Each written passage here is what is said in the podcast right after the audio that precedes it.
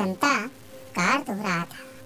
तभी पास से एक आंटी गुजरी और पूछा, कार धो रही हो क्या बेटा?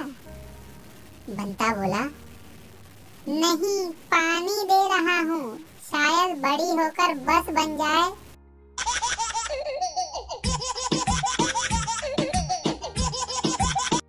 जिनके बैठने से सोफा भी पाँच इंच धस जाता है, वो लड़कियाँ आजकल स्टेटस डाल रही हैं। मुझे पलकों पर बैठा ले सजना।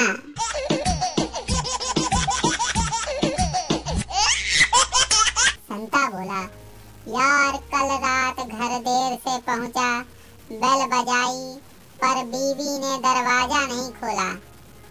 पूरी रात सड़क पे गुजार दी। बंता बोला, फिर सुबह बीवी ने दरवाज़ा खोला कि नहीं?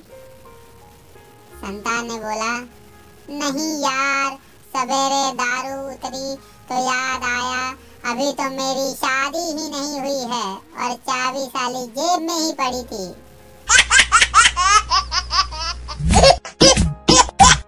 संता समोसे को खोलकर अंदर का मसाला ही खा रहा था। बंता बोला, अरे, तू पूरा समोसा क्यों नहीं खा रहा?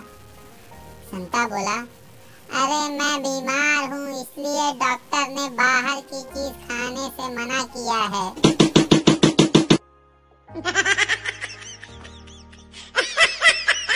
संता बंता से बोला, ये तुम हर पैक के बाद जेब से निकाल कर क्या देखते हो?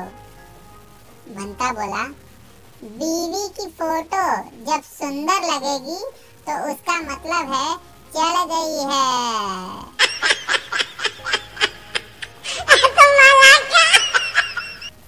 एक बार संता जंगल में जा रहा था।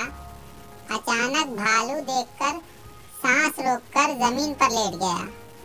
यह देख भालू आया और उसके कानों में बोला, साले, भूख नहीं है, वरना कहानी तो बचपन में मैंने भी सुनी है।